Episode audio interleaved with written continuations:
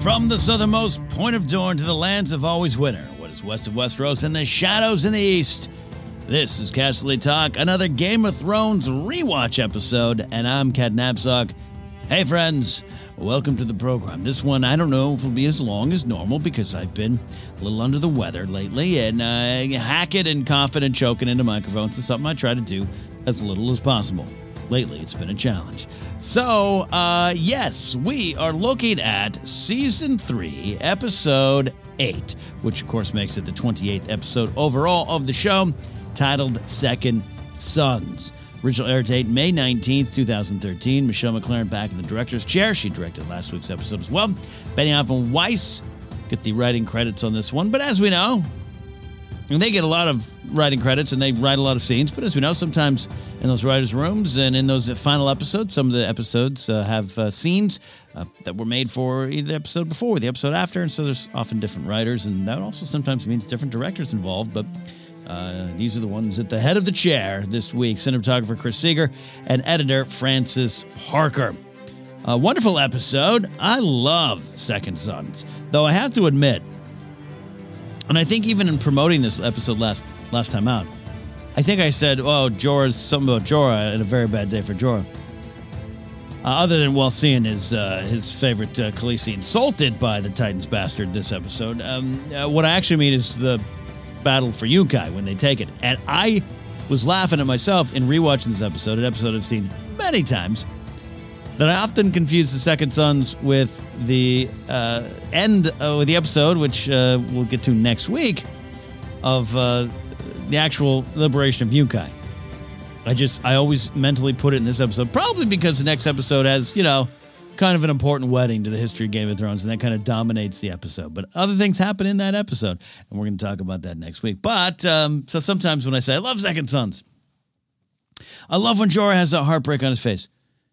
I'm actually talking about next week, but this episode is really good. I love uh, what we got going on in this episode. Some great character work. Uh, we're going to talk about some of the themes and lessons here uh, a little bit, of course. But I like, I, I, really, one of the things I really love about this episode is that we get to see who Sandor Clegane and uh, Tyrion Lannister are as people. We kind of already uh, had a sense on both of them, and we definitely know who Tyrion is. But I think to actually see him at potentially some of his lows, he's got some he's got some lower the lows to come uh, in his uh, journey. This we know, but at this point in the show, season three has Tyrion down and out a lot. Um, this isn't you know season one getting captured and imprisoned by Catelyn Stark. That that's not that's not high on the list of success. But season two, he's in control. He's got some power. All ends up at the Battle of Blackwater Bay. Uh, and then this season, just he's at his low, at lowest so far, and and and he's scrambling a bit, and he's stuck and he's trying to find out who he is and, and my while also maintaining who he is. And we see that here with the the marriage with Sansa and what goes on uh, behind closed doors. And I, and I love that episode. Sandor Clegane we tracking tracking the love of Sandor Clegane is one of my favorite things. Um, it's it pretty early on in season one either some about him even if you're not really sure you don't know where he's going to go if you're not a book reader season one you can kind of you don't like him. You don't like what he did to Mycah. You don't like kind of he's a Lannister essentially in your brain because he's he's he's Team Lannister, and it slowly starts to unravel by the time battle uh, season two, but by the Battle of Blackwater Bay. Um, this is after he saved Sansa and, and the riots in the streets, and, and, and after he says "f the king" and heads on uh, heads on down the road. I think we're rooting for him. But uh, this is the episode where um, it's a quiet moment. quiet moment with Arya that we get to see a little bit about him. We're going to talk about uh, his motivation. And one of the big themes of this episode is second sons. And we spend a lot of time with second sons in this particular episode. I uh, love what we get at the end of the episode uh, Sam and Gilly facing the White Walker, chilling at the time. I, I I love to kind of put myself back in the mindset of, of when I was seeing the show roll out in front of me for the very first time I was always a little terrified. I scare easily. Don't watch a lot of horror movies. I don't go to like Halloween horror nights at theme parks where people can jump out and scare me. I, I don't love that that much. White Walkers have always terrified me, and this is such a great scene. The the, the tension, uh, the the the reveal, everything about it is um, it's it gets me, and I love kind of going back to that frame of mind when I'm watching it now. Now there's no surprise, but you can still kind of the, the crows, such a good sequence. Ah, so much going on there. Uh, so we get to see that, and we plus uh, we get to see what Sam can do, what he's capable of when his back is up against the wall and he's got someone to fight for outside of himself. Love that there. So overall, this is a great episode. Um, the reaction pretty positive. 5. Uh, 5.1 million viewers at the time, up from last week. Season three continued to set records, and it dips a little bit. But the the, re, we get a little bit of a rebound here. This is also an episode that was uh, nominated for best hairstyles, outstanding hairstyling at the 65th annual Primetime Emmys, and then uh, Dinklage uh, was nominated, and this was the episode that was submitted for Dinklage's performance as Tyrion. So absolutely love that. I want to look at what this episode is known for and the impact on the story. Love going back and seeing that kind of stuff here and where it fits in. And uh, you know, we we love diving into the themes, but just in terms of plot and reveals and information, I think we get some big stuff here. Uh, the I'll start with a little bit with Stannis Baratheon, my man Stannis. We finally get a, a little bit more of a sense. We kind of had known uh, he and Melisandre have the uh, looking into the flames moment uh, at the end of season two after the Battle of Blackwater Bay. He is uh, Stannis is down and out as well. Spends a lot of season three kind of confused, trying to find his purpose again, while also losing himself. A big theme in this episode. But he really confirms with Davos what he saw in those flames. It's a great battle in the snow, a battle for everyone, a battle, a war for the dawn. He's got to be there. He's got to do it. He doesn't know how to get there. He doesn't know what's what. But uh, we finally get some confirmation as a viewer. Again, not necessarily as a reader, but as a viewer, you get a confirmation of that and and what that might lead to. On the at the same time, kind of in conjunction with which with what that might mean, we we get uh, we get to learn and kind of confirm that the White Walkers can be killed, and they can be killed by this obsidian, this dragon glass dagger. Yes, I still, even watching now, don't know why Sam didn't pick that up and run with it. I know he was in a panic, but we're not criticizing that now. You know, would have, would one more dragon glass dagger have helped at the end of all things? Wouldn't have hurt. Wouldn't have hurt Sam. Uh, so we learned that. We learned that there's an out. We learned there's an out. It takes great courage, uh, a little stroke of luck, a lot of bravery to get it done, and you got to have that dragon glass. But we know that we have an out, and those love how those things um, tie in with that there. And uh, I think in, in, terms of the impact of the story and, and us as viewers, setting up Arya and the Hound. Arya and the Hound still is one of the more beloved connections on the show. Everyone, myself included, talk often about can we just get that sitcom? And even though it began last week, it, it really gets off uh, and running here. And we just have that moment up top. It's oddly sweet. It's um, like the hound is as as as, as, best as he can is kind of being sweet in this episode, and and I like what that. Um, like I said, it, it it impacts us as viewers. It impacts Arya. I think just as we're like thinking that, wow, wait a minute, should we actually root for the Hound? Arya's now thinking that as well. I'm stuck with him, but maybe I need him, and has a little sly smile at the end of that conversation, knowing that uh, his goal is to get her back to his uh, to her family so he can uh, collect his reward. Um, he's got not necessarily loyalty to her, but um, it's kind of the lay of land. And it's kind of a lot of what the hound represents in Arya's life. The lay of the land, what things uh, are, actually are, and that includes at the end. He toughens her up along the way. He makes her hard. He kind of he kind of uh, you know uh, makes her kind of you know a hardened uh, soul in this land. But then um, you know, she goes on her her adventures in Braavos and beyond. And when she returns, he's also there to to remind her of what really is. And what really is is a life of vengeance is not what you want, and you're better than that, and and all that great stuff. I think in season eight, I love that stuff. Season eight, and and that payoff there kind of starts here. Uh, we we get to that end in season eight um, by, by what's going to happen between them going forward, and this is the first great moment. And I really do think that impacts us a lot when you're going back and putting yourself in that frame of mind and, and watching the show for the first time and kind of seeing, even if you're a book reader, just seeing how they're going to play this out. Um, it's very effective. It's effective little scene, and I absolutely love that. Foreshadowing things with more meaning Um, I love looking at little things. There's those little things that you look back and go, oh, I, we didn't even know. Uh, Samwell and his father. We've already heard a lot of bad things about Randyll Tarly, but uh, man, it's played so well in this show, this particular episode. The reveal when they're talking about the names with the fire, uh, with um, Gilly, and uh, she says uh, Randyll's a handsome name and uh, the the everything about John Bradley in that scene is amazing. He's a really good actor. He was kind of fresh into TV with this job, coming from stage and school, and man. The story of John Bradley's audition is, I think, something along the lines, paraphrasing, summarizing, summarizing a little bit, but he was kind of a little late to the audition, a little hurried, and kind of showed up nervous, sweaty, unsure of himself and that was Sam, and that was Sam, and that ended up working. And this it comes a lot. He's got the, the horror in his face when he says, "No, not that name. Not not not talking about Randyll Tarly. Not that name." And Gilly recognizing their connection, they're connecting here in this moment over what their fathers have done to them. But I love when everything switches and she picks up on it right away. Hannah Murray, really great as Gilly, picks up on it right away. Was your father cruel too? And you see John Bradley's face that go that that Samwell Tarly face where he, the eyes go down, they go big a little wide, eh, that bottom lip quivers, and that is the the the look, the feel of of Sam cowering before his father. And we see it again uh, strongly uh, later on in the show when when these two characters finally are face to face with Randyll Tarly, and we as an audience finally meet Randyll Tarly, and it's not a pleasant experience. But looking at that now, seeing that play out, and watching this moment here, there's just a lot more power. Um, in, in, the scene for me, and and uh, wanted to tip the cap uh, to uh, give a little tip of the cap to John Bradley and his performance in the scene, and, and again Hannah Murray. But um, I always love.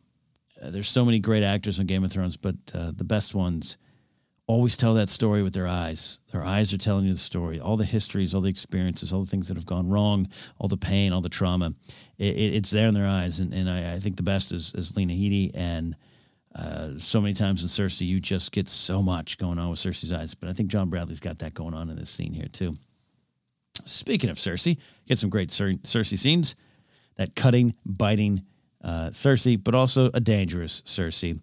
Cersei explaining the story behind the Rains of Castamere to Margaery is a spectacular scene that sets up the coldest weddings, uh, one of the coldest weddings in Game of Thrones, of course.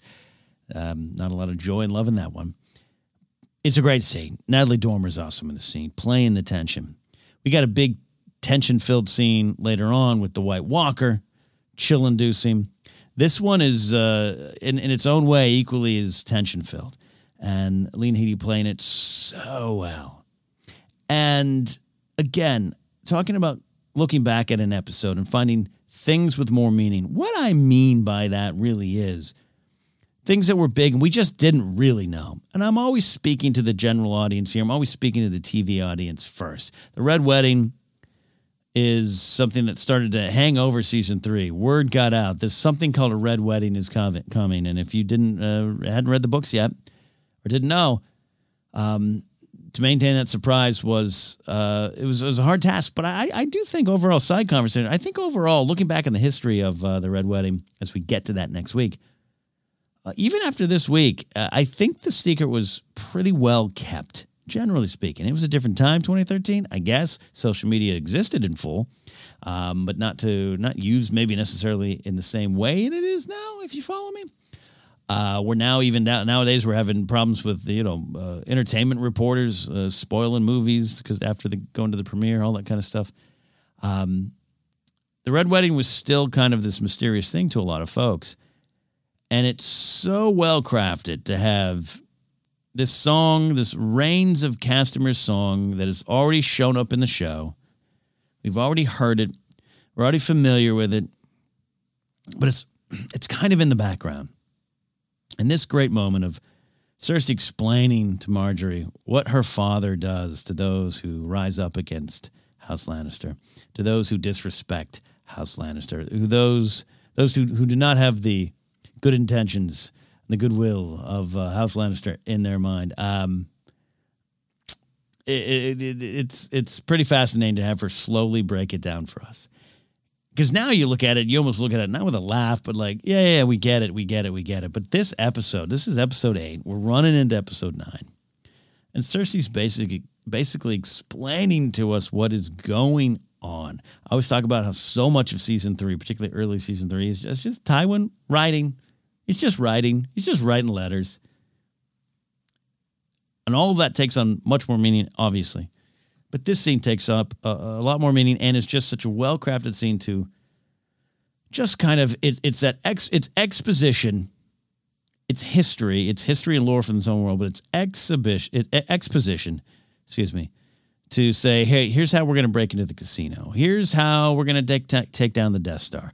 It's a briefing scene to let you know um, what's going to happen. I think one that comes to mind is Titanic.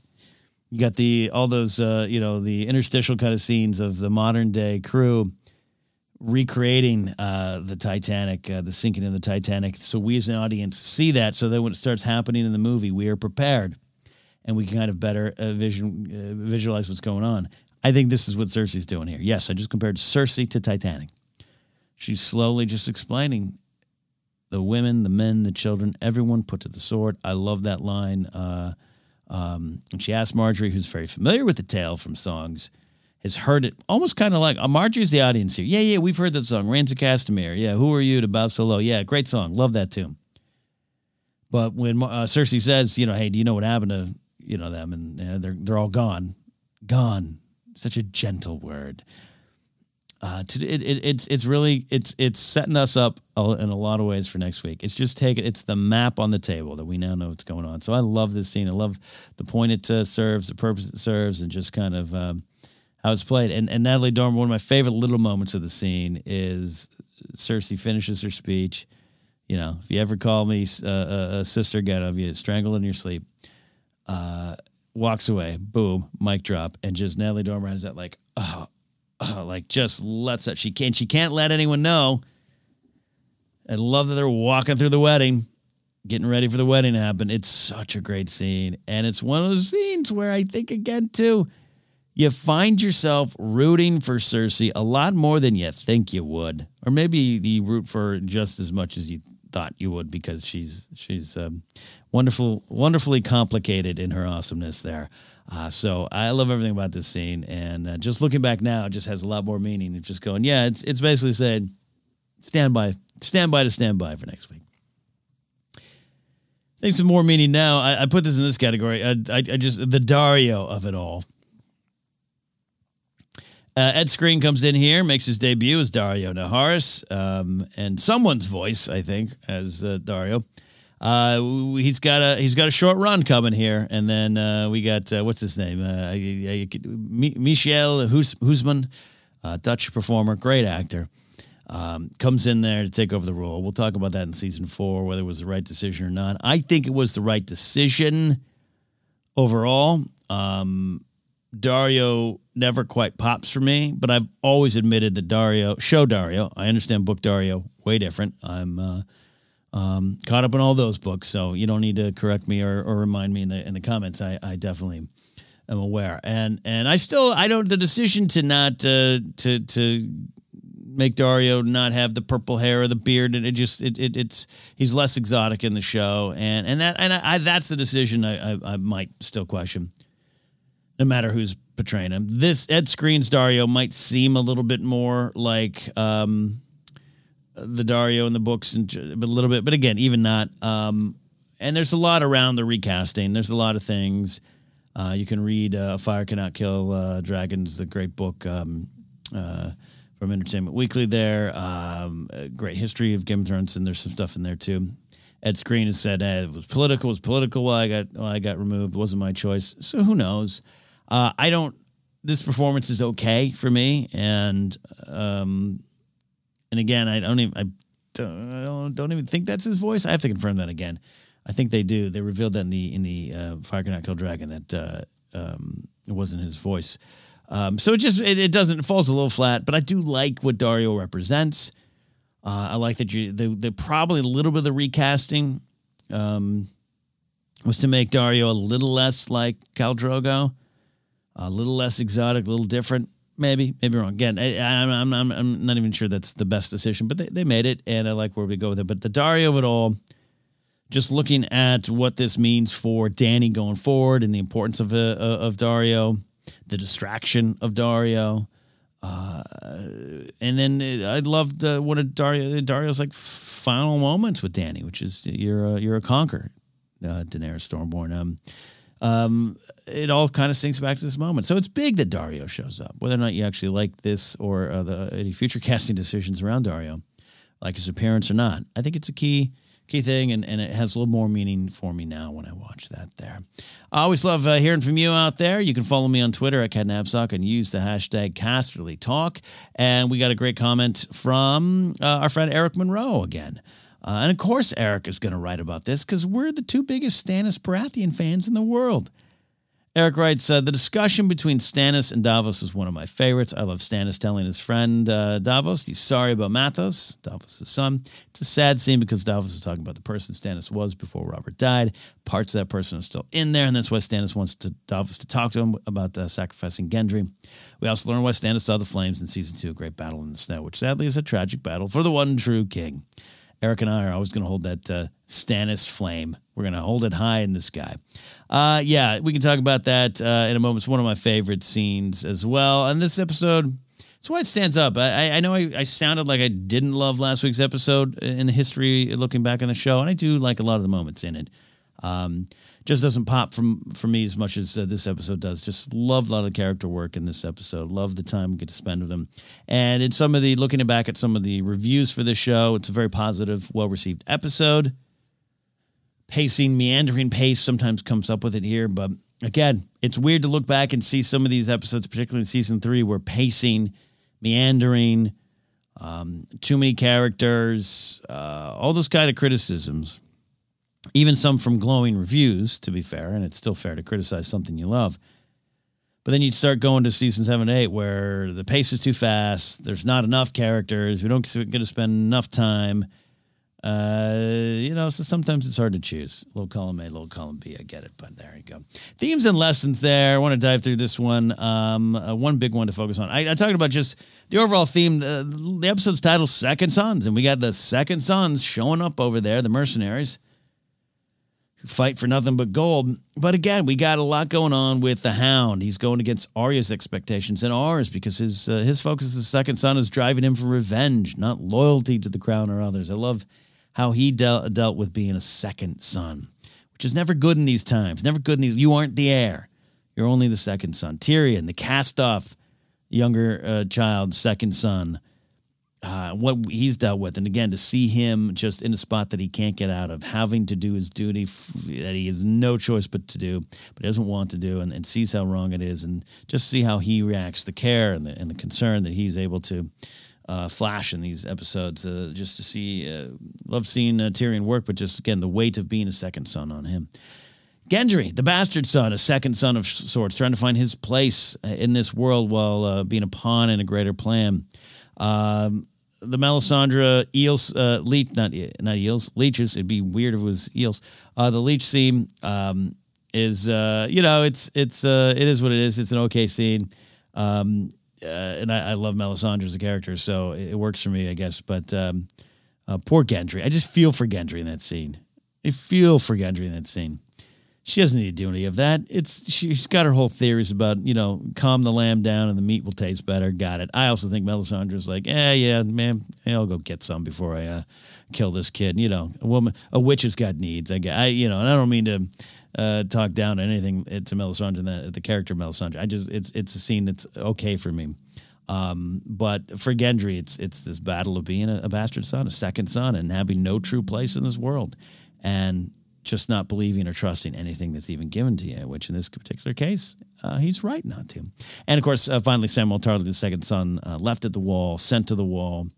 Um, Dickon uh, will meet later on, of course. Um, Sam could never absolutely never um, um, compete with him. Um, and I and I'm saying second second thon, son in in kind of theory here with with Sam of just being the cast off, um, um, not the heir. Um, uh, you know, being moved on, uh, uh, your life threatened, go to the wall or die, and how he deals with that as a um, essentially a second son is how I look at that. But he becomes Sam the Slayer at the end of this. So big themes all the way through. Um, two great moments. I like the moments in this show. It's an interesting note. This show, which has sometimes um, a bad track record with the, the sexposition, the unneeded nudity. There's uh, some uh, nudity in this episode um, that seems a.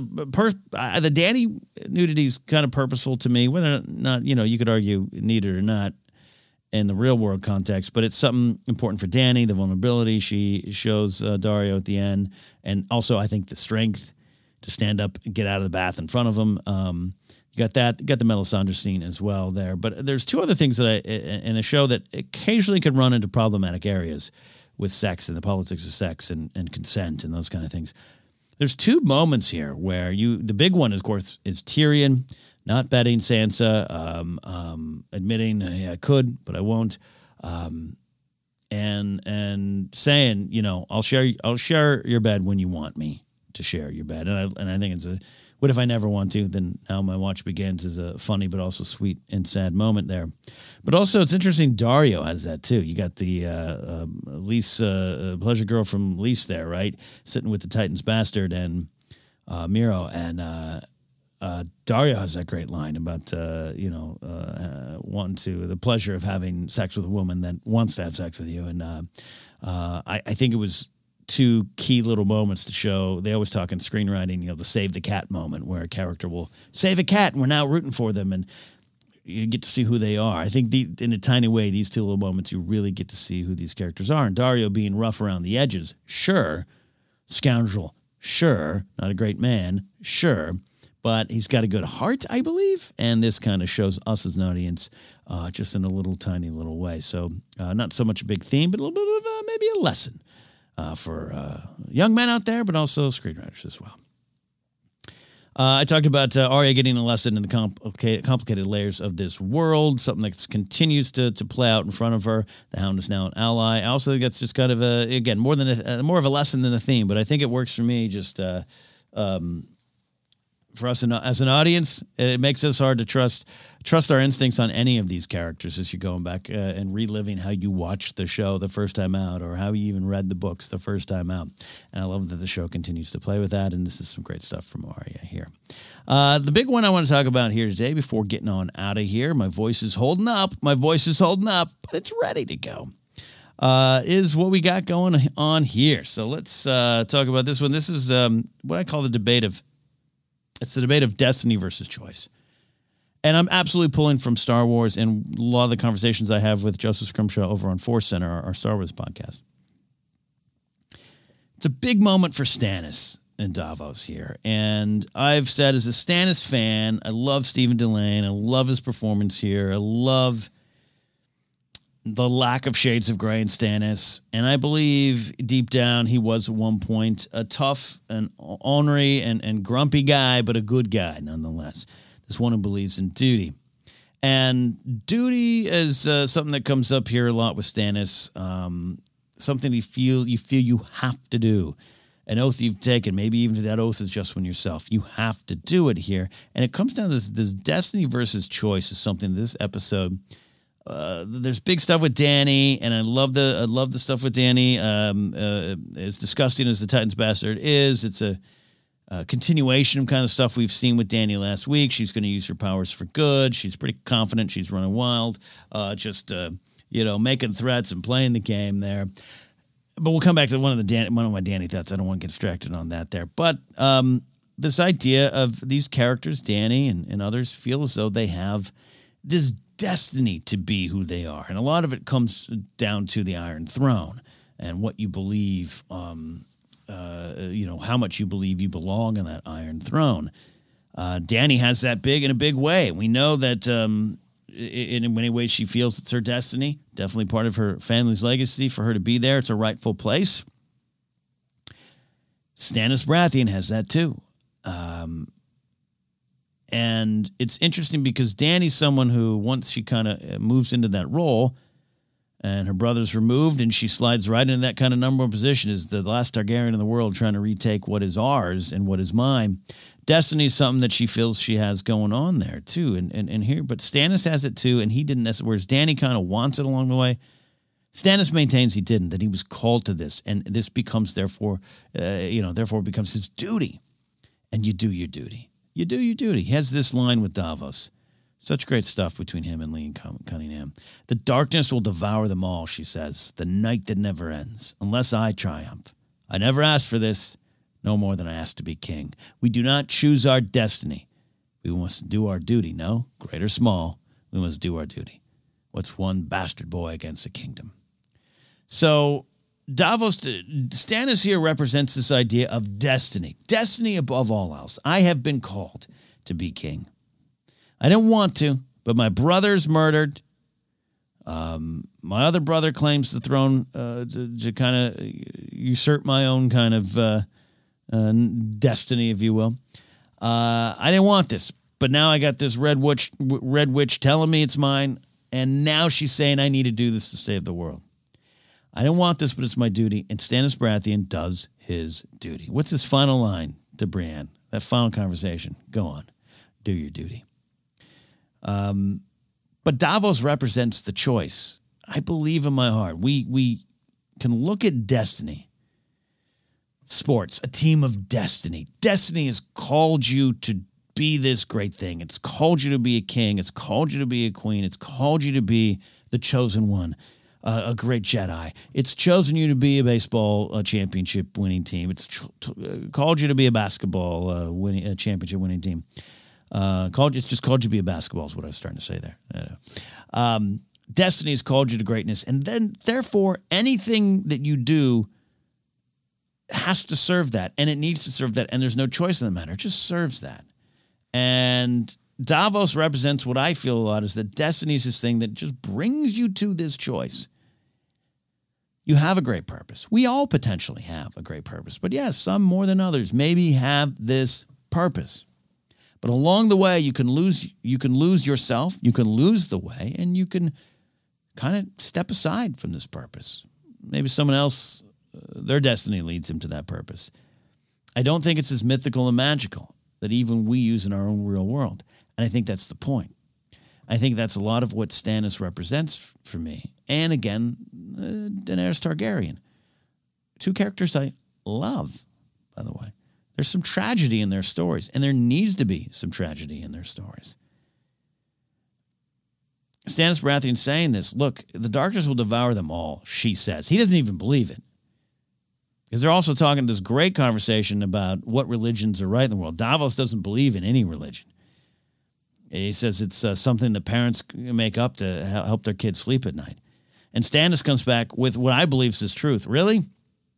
I looked in the flames and I saw a great battle in the snow. I saw it. I saw it right in, my, in front of my own eyes.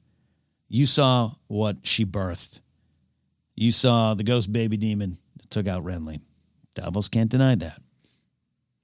Now, Melisandre, we know, will go on to admit that some of her tricks uh, are tricks. Some of her treat, treat, treats are tricks. Um, and some of it's fake to convince men to do what they want, but she still kind of believes. And we also have this conversation a little bit around what we see with Thoros and Myr and Beric Dondarrion. These are things that are happening. I believe in my heart the seven uh, the seven gods, those gods, nah, seven pointed start, nothing. Old gods might have been something.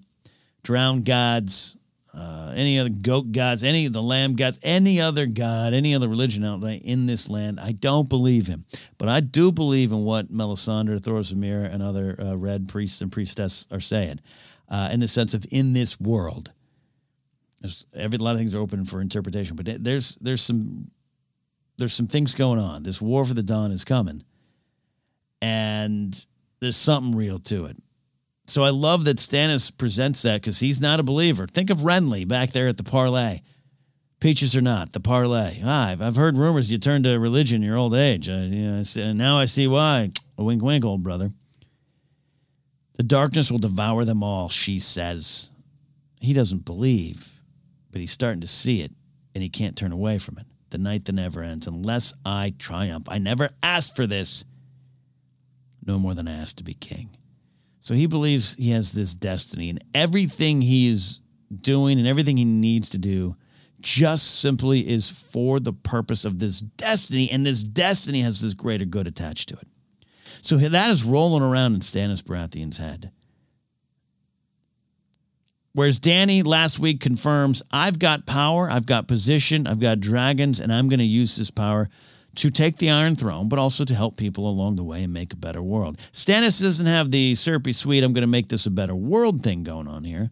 But at this point, he kind of understands taking the Iron Throne isn't just something about lineage and right and ruling. It now has something important attached to it, and only I can do it. Therefore, everything I need to do has to happen. I have to, even sacrificing this uh, one bastard boy against a kingdom. It's his nephew, but he doesn't care. Davos represents the flip side of that. That's something I'm passionate about, which is this choice I keep talking about. Yeah, you might have been called to be the king now. You might have been called to lead us to a great battle, but this is not the way. And how you choose to fight and how you choose to pursue your destiny, your so called destiny, will define you and potentially destroy you. Done right, it will build you up. Stannis Baratheon along the way, this is a thought and a theory Nothing's fact from me. Along the way, there's always this question of was Melisandre right or wrong? Was she just making it up about Stannis? Was it Jon all along? Did she know that she needed to get to Jon? She also seems very confused, especially when Jon dies. She lacks, uh, lacks confidence in her abilities, confidence in what she can do, what she feels she needs to do. She recovers. I don't necessarily think in the end she might not have been wrong about Stannis. Now, I'm not saying Stannis is Azor Ahai reborn. I'm not saying that. I think we get caught up on that a lot. George R. R. Martin himself will tell you the prophecies in this land, in this story, much like our own our own world, right, are meant to be open ended, meant to be interpreted different. There's supposed to be some confusion attached to these things in the story. A red comet in the sky could mean everything to anyone. I think there might have been at some point some truth to what Melisandre was seeing in Stannis. Now, it might just be that Stannis needed to get essentially her up to the wall, save the day, but also have her meet Jon Snow, which might have had uh, more importance to her. Um, to save the land, to save the people. And we know it's beyond just the Night King. We're talking about the the big war that will end all wars here, the war of the Red God versus uh, the Night King, essentially. But I think it's about beyond that. I think it's about the world. I think it's about everyone in it. It's what Stannis is talking about here. We must do our duty, great or small. We must do our duty. And Stannis is showing time and time again that he is in this position of power and purpose, and he's continuing to make wrong choices that cause him to lose himself. Eric Monroe says in his Twitter comment, you know, there's there was good in him at one point. It's kind of sad to see. Parts of that person are still in there, writes our listener and friend Eric Monroe. The person was before Robert died. Now, all we really heard about here in the show that before Robert died, ugh, you don't want to meet Stannis. Stannis is an a-hole and you meet him, and uh, he doesn't he doesn't work too hard to disprove what uh, rumors were about him. He is what he is, but he has choice, and he's constantly faced with choice. He backs away a little bit. I've always want you know again, Melisandre's uh, you know she's getting she's getting hers in, dropping some leeches, taking that blood and then they're going to kill Gendry after. And we know it's Davos that kind of saves the day there. But I always thought they were just going to run, she was going to stab him in the heart, and that's the end of the day. But then this happens there. Stannis doesn't stop it, despite what Davos says, and despite Stannis feeling as though he might want to. He doesn't, this doesn't feel right, but I've got to do it because it's my duty, and there's no question there, and I can't question it. So he has a choice, and he turns away from it from this point on out, and, and along the way even before, but this, you know, uh, he's burned some uh, some relatives and some people close to him. That's kind of when we meet him. He's burning away the old gods. Stannis is making bad choice after bad choice, but here comes Davos to just distinctly tell him, "I get it. You are who I believe to be the one true king. Renly wronged you. That's why it was okay to do what you did to Renly, good or bad." morally, whatever. You did it because Renly wronged you. You don't kill innocents. He tell he's not saying you, as a like question or suggestion. He's saying to Stannis, "I know you. You don't kill innocent people. Why would you do this?" Stannis okays it. Davos will react to that. And this just continues to build and build. And along the way, Stannis is, uh, there's some moments we like with Stannis. He's going to go ahead and spare Mance Rayder. He's going to go ahead and save the day at the wall. The realm, I do contend as a Stannis fan, does owe a lot to Stannis back then in season five there. But then he's going to be locked in. And then his destiny becomes Winterfell, uh, throwing out the Ramsay, get involved in that stuff.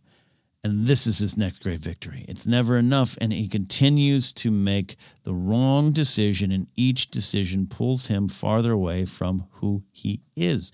And he doesn't really see this happening. He doesn't have a clear picture of who he is. And Davos represents that destiny versus choice. I believe choice still exists in the conversations around destiny. And I think there's a lot of things that play in this show, not just this episode, but in this show that play around with that trope of destiny. Jon Snow is destined to also save the day, he's destined to be king.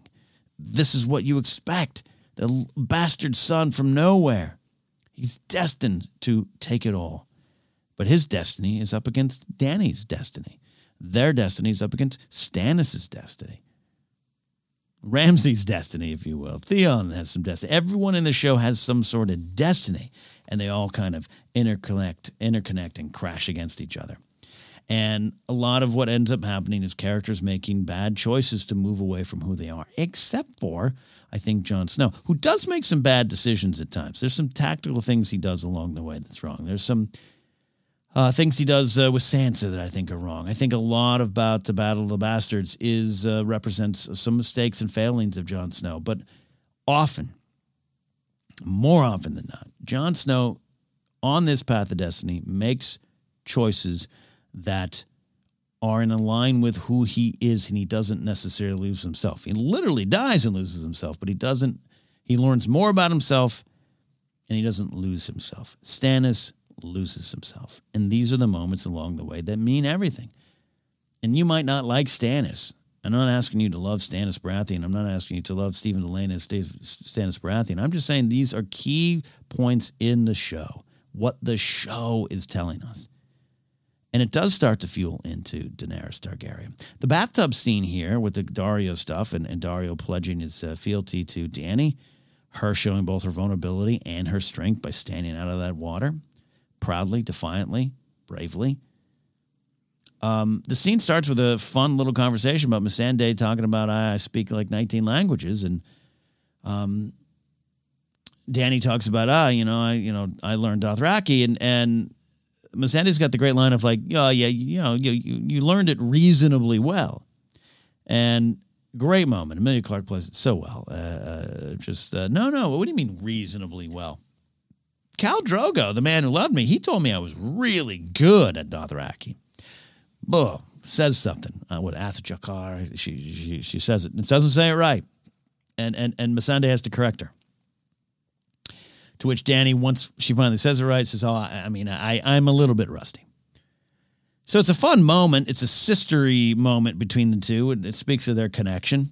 But I was looking at it a little closely and putting it with a lot of the other stuff here. It's it's not necessarily about choice and destiny here, but but it's Dany being at times so sure about something that's tied to her great purpose, tied to her destiny. This is not to say that not speaking Dothraki perfectly is a signal that she was going to go mad and end up killed, but it's something that shows telling you. Danny has a certain vision of herself, and that's not all. That's not always necessarily true. That's not how she's always necessarily received, and sometimes we have that too. So here she is at the gates of Yunkai. She's about to get the second sons to her side she is determined, as she talks about, as she determines to with herself. Uh, that's the important of the season three, episode seven scenes with her. Um, it, it's this idea that yeah, I'm going to use my power for a great purpose, and it is a great purpose. But along the way, Danny's going to be presented with a lot of choices. and A lot of them have to do with initially, particularly Meereen, with how you think you're perceived is not exactly what you are. And you need to face that. And you need to grow from that. And you need to continue to make the right choices. Those around her tried to help her, just like Davos does with Stannis, but you're not always going to listen to them. And eventually, along the way, you'll lose them. So I do think it ties into the big picture with Dany. And it's a tiny little moment and a throwaway, if you want to throw it away, a little scene with Missandei. Um, but I think it's important. And I, I def- definitely think it's important to what this episode has to say about destiny and choice. And that's why I love a lot of what Stannis Baratheon represents in this show. Uh, we always like to talk about fam- favorite, uh, favorite moments and scenes there. Uh, but my voice kind of starting to give out here. I do love uh, Stannis and Davos, Davos, Cersei and Margaery, Uh, Tyrion and Sansa in the bedroom. Um, like I said, it just we we already know what who Tyrion is, but it just confirms a lot. Um, and is uh, has great meaning too going forward too with some of the Sansa Tyrion stuff a little bit later on. Um, do love. I do want to hide out, uh, uh, point out. Um, excuse me, uh, Cersei and Loras uh, having that little moment where Loras kind of. Better, better go talk to my uh, bride to be here. Starts to tell the story of his father, Mace, what he said. And Cersei says that great line Nobody cares what your father once told you. You see, we're rooting for Cersei. Episode stars for me Sophie Turner and Pete, Peter Dinklage. Dinklage is amazing. This we know. I think Sophie Turner grew as a performer, got better and better as she went along here and she did such good stuff with Sansa. But I do think early on, probably because the way the character of Sansa was designed, both book and show, she is a little annoying. She is the Polly Pocket princess that you're kind of not rooting for in season one. And then as things, horrible things start happening to her, I think hopefully you gain some sympathy. Hopefully you have some empathy and compassion for her. But Sophie Turner's performance uh, in this particular episode, the terror but also the I guess I got to grow up and do this and the brave face forward, even when she's starting to undress and it's a little bit at times in the foreground. Um, and you're watching uh, Tyrion um, deal with this. I, I, I, love what Sophie Turner does with this scene. I love Michelle MacLaren's direction in this episode and in this scene. Um, it's played so well. It shows a lot about them. It shows a, a lot about where they are on their on their roadmaps as characters, and, and I want to highlight them. Uh, and uh, as always, Stephen Dillane and uh, Liam Cunningham as uh, Stannis and Davos, the grumpy old man comedy tour that I love so much there. So there you go. That is our look at season three, episode eight, Second Sons. And man, we've got a big one coming next week. This is season three, episode nine. Um, yeah, we know what's coming. We're going to get to it. Uh, I'll try to record next week. Maybe I grab some other folks to come on in here with me, or maybe at least some calls coming in here. Um, but if you want to just tell me, you know, I'd love to hear if you want to tweet out to me at Ken Napzok, use hashtag Casterly Talk. Tweet out uh, your reactions to Red Wedding, particularly if you weren't a book reader. And then if you were a book reader, how you felt the show carried it out, but also how people around you reacted. I know there was a lot of reaction videos back in the day, um, but how, how you felt about it and what it made it do. It it was a gut punch. It was it's still one of the greatest moments in television to me, uh, as brutal as it was. Just because I've never, like Ned Stark's death, I felt confused, but this one I just felt gutted confused but gutted and and and and, and a little angry and sad. And I know this is a moment. I, I one of my one of my best friends, my uh, former writing partner Matt Key, he threw the book uh, Storm of Swords. He threw it across the room. A hand to God, he did that, and so upset at the red wedding. And I, I've heard that story before, so it's I think it's one of the great moments for a reason. The brutality, the reality, um, just the horribleness of it. And I think the show does a great job with it. So we're going to talk about that next week. Maybe have some special guests too. But most of the time, eh, it probably just be me and my uh, Davos prison beard. My beard's a little bushier this week, huh? If you're watching on YouTube there. Uh, housekeeping as we get on out of here. Uh, we are part of the uh, Good People Association Network right now, found on Blue Wire Podcast, but you can search and find us anywhere. And don't forget, we have the YouTube channel. Just search Casterly Talk, or if you uh, see some of my tweets, I, I, usually put them on out, put a link in there.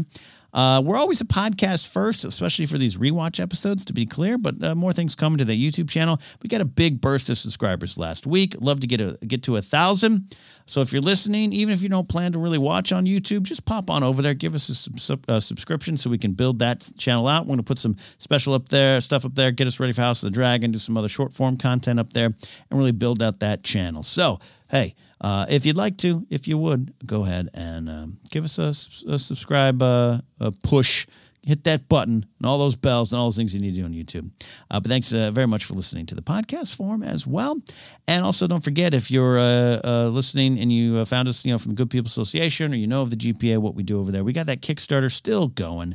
It is going strong. We got a few days remaining. We're going to hit some of those stretch goals. So spread the word, support if you want to, and uh, tell the word about Futility, the actual game of living, which you can support now on Kickstarter. Links will be down below. So that is it for this time, my friends. Always a lot of fun talking Game of Thrones, looking back, doing this rewatch with y'all.